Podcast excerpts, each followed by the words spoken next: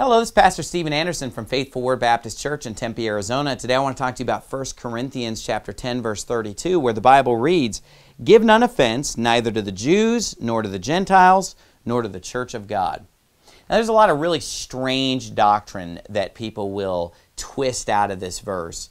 Uh, really, the verse is saying something very simple. When he says, Give none offense, neither to the Jews, nor to the Gentiles, nor to the church of God, he's just saying, Don't give offense unto anybody. And the context, of course, is limited. He's talking about eating things sacrificed unto idols. You know, you don't want to offend the church, you don't want to offend the Jews, you don't want to offend the Gentiles. But some people will take this verse and try to extrapolate out of this that there are three classifications of people in this world there are Jews, Gentiles and they're the church, and the church is separate. And here's what they'll teach based on this verse that if a Jewish person uh, gets saved, they're no longer a Jew because now they're part of the church. And, uh, you know, in, because in Christ there's neither Jew nor Gentile, you know, it's three separate groups the, the Jews, uh, the Gentiles, and the church. And three distinct groups. But actually, that is a bizarre doctrine. And, and let me explain to you some of the reasons why it's bizarre. First of all, let's just back up in the chapter to verse 18 and see where it says, Behold, Israel after the flesh. Are not they which eat of the sacrifices partakers of the altar? So God makes a distinction between two types of Israel in the Bible.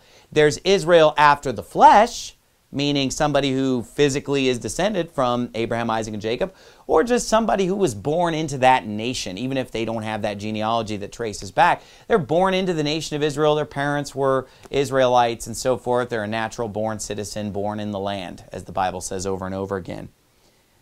But uh, there's the one who is a physical Israelite, and then there is spiritual Israel, or the Israel of God which is made up of all believers. Okay, two different groups here.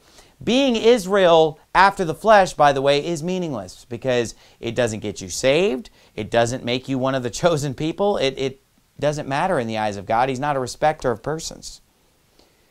But the Bible is saying here, when it says, Give none offense, neither the Jews nor to the Gentiles, neither the church of God, not to give offense unto anyone, it's not saying that a person who is part of the church is no longer Jewish. Let me just give you one, I could give you a ton of verses on this, but let me just give you one place in Acts 22, uh, verse 3, where the Apostle Paul says, I am verily a man which am a Jew.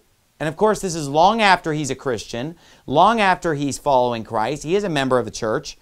And then, even if you just back up a few verses to Acts uh, 21, verse 39, but Paul said, I am a man which am a Jew of Tarsus.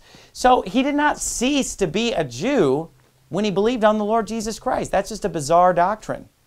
And the reason it's so bizarre is that I've even heard people say this. Well, the Jews are God's chosen people and they inherit the land of Israel. I've heard them say that if a Jew believes on Jesus Christ, he's no longer God's chosen people and he no longer inherits the land. The land doesn't belong to him anymore because he's not a Jew anymore, he's a Christian. So think about how weird this is. Not only do they believe that a Jesus Christ rejecting, blasphemous Jew in Israel is one of the chosen people of God, they believe that if that guy believes on Jesus Christ, he'll lose that blessing. So basically, while the unbelieving Jew is rejecting the Lord Jesus Christ, according to these uh, dispensationalists, they'll say God will bless those who bless him and curse those who curse him. But as soon as he believes on Jesus Christ, he's no longer going to be uh, receiving that blessing. God's no longer going to bless those that bless him and curse those that curse him because he's not a Jew anymore, he's a Christian. What kind of a bizarre doctrine do these people have? The true story, according to Galatians chapter 3, is that those of us who are in Christ are the seed of Abraham. We inherit all the promises, we inherit all the blessings regardless of our nationality. There's no difference between the Jew and the Greek. The only people who are blessed with faithful Abraham are the children of faith. The only people that are God's chosen people are believers in Jesus Christ. It has nothing to do with ethnicity or nationality or being Jewish or Israelite or, or anything like that.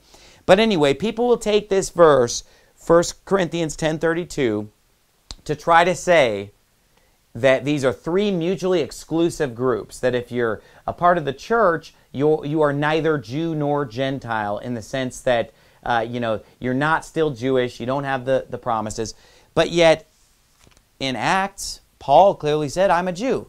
What's he referring to? His physical descent. Doesn't mean anything in the eyes of God, but it meant something to the people he was talking to. So that's why he brought up the fact, hey, I'm a Jew, you know, I'm of Tarsus, when they accused him of being an Egyptian or, or when they uh, wanted to, to kill him and so forth. And so uh, you got to watch out for this dispensational doctrine. It's weirder than you think.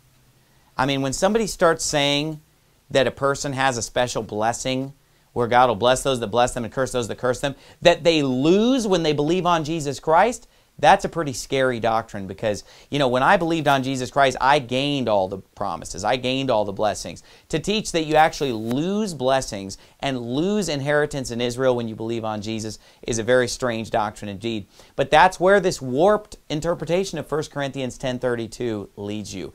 All he's saying in that verse is not to offend anyone by eating things sacrificed unto idols. And the list is redundant Jews, Gentiles, uh, the church of God. And there are plenty of other lists in the Bible that are redundant too. And so they're misapplying the scripture.